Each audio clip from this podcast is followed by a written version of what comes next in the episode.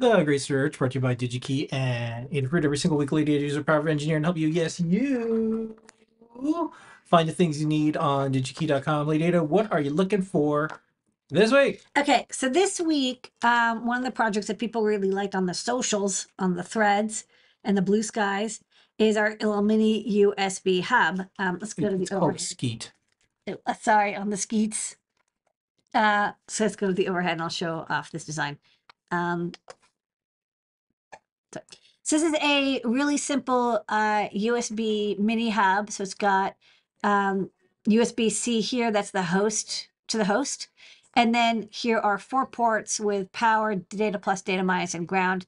And this is just using an SL 2.1 chip, which is a very inexpensive, common USB hub chip that's like all it does is the ports and it's it's not very smart. I, I hate to call things dumb, but it's not a very smart chip. It's a very basic chip.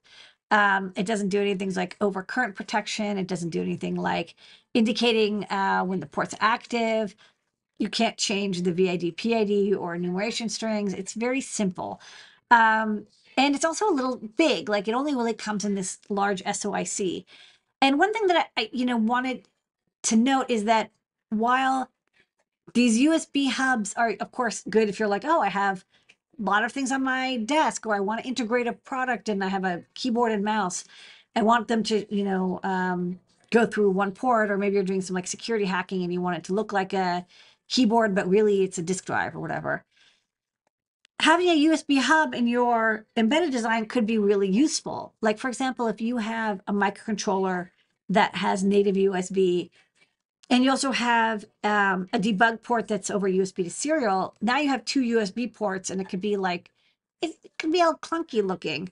Um, it might not be expensive to just have a hub chip instead. And I've seen, I've definitely seen dev boards that have the native USB and then a debugger through like FT232H or whatever, or um, a CMSIS-DAP chip.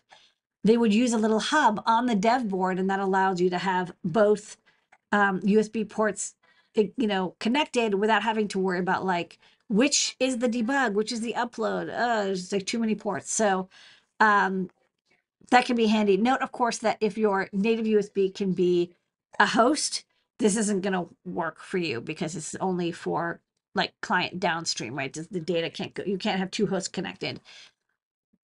But I still think it'd be interesting, um, especially if you're having uh, embedded Linux chips and they, they do come quite small.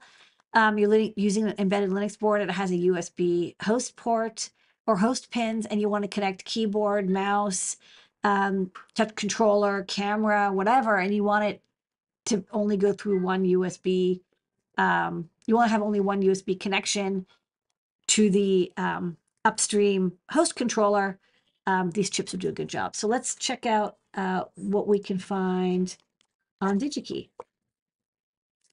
for USB hubs. Let's go to the computer. And let's go find USB hub. Now, of course, you're going to have the hubs themselves, like desktop hubs. That's what most people uh, think of. And, and of course, you can use those too, but we want to have just the chips. Um, so let's go to controllers, 'cause I think that's actually what it is. So this is an interface controller. And yeah, now we're talking like hub controller, uh, QFN. Now, there's a couple companies that kind of like dominate this as Infineon and TI and Microchip. So let's uh let's just look for active PC sorry USB. Uh, let's look for stuff that's in stock and exclude marketplace. So we're just looking for what's available like right now. And for uh, USB interfaces, all these look good. It can do USB two or three. Um, if you need three, of course, select that. Um, a lot of these are standalones, but yeah, you'll see like Infineon, Microchip, Renesas, and TI are kind of like the the big ones in this market. Um, so the ones, you know, they're all going to work quite well. All of them are going to obey like the USB specification. Um, but one thing I kind of liked was there is this series, the 25 1Xs from Microchip, and these come in a very cute, like 28 QFN. This is really tiny. And this is a two port hub. Again, could be good for. I've seen this on dev boards where it's like one there's a two port hub to one USB C or micro B, and it connects with the debug and the device um, USB or the debug and the USB serial converter through one connection. Um, and uh, so this is from SMC originally, and then got purchased by Microchip. Um, so very simple. Like this 28 pin one is just like it's just upstream. You put a crystal. Usually, you do have to have a crystal on these because you have to give good timing, and then um, downstream PHY, and that's it. And then each one does have um, there's the data pins, there's the detection pins. This is what you're going to get for if you're going from like the SL 2.1 to something like this USB 2XX series.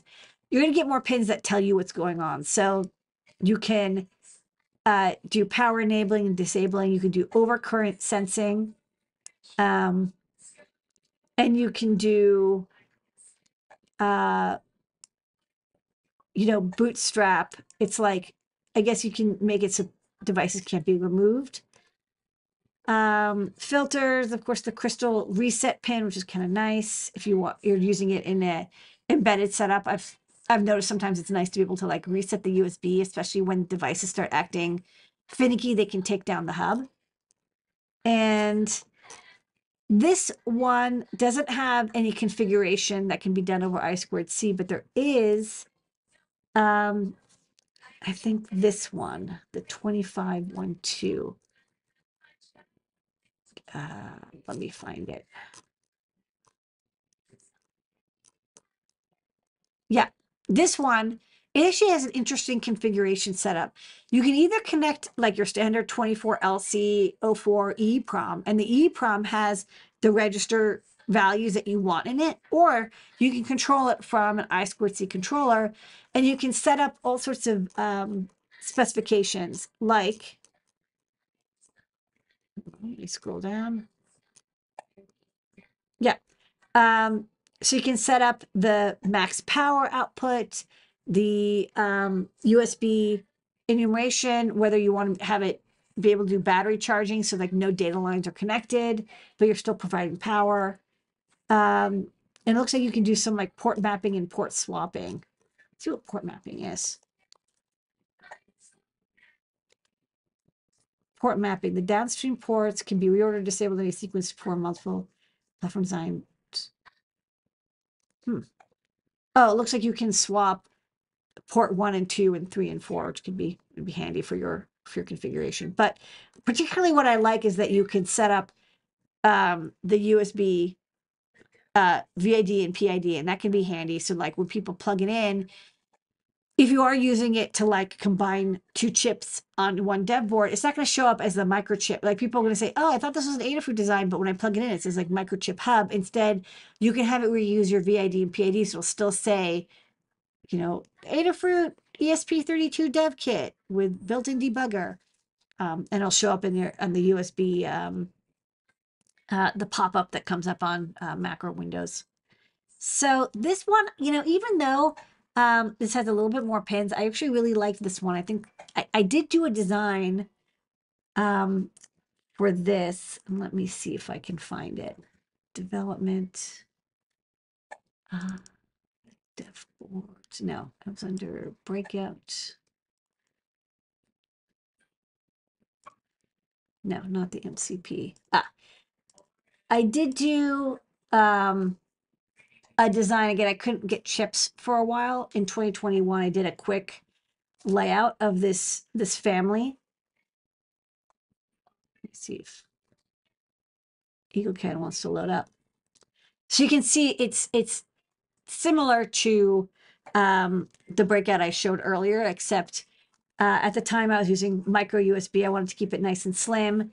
It's got that cute QFN chip, and then I squared C you can configure over um, like the Stemma QT, or you you know have it broken out over here. But this is a uh, two port uh, converter with USB host broken out and I squared C configurability. So I like this one. This is going to be my pick. Uh, this one. And it's pretty inexpensive. It's you know you you can get ones that I think go down to like a dollar fifty, depending on you know number of ports and whether it has the I2C interface. Uh, but this one I like, and it's plenty in stock. So check out uh, the 25 USB 2 XXX series. There's two port, three port, and four port versions.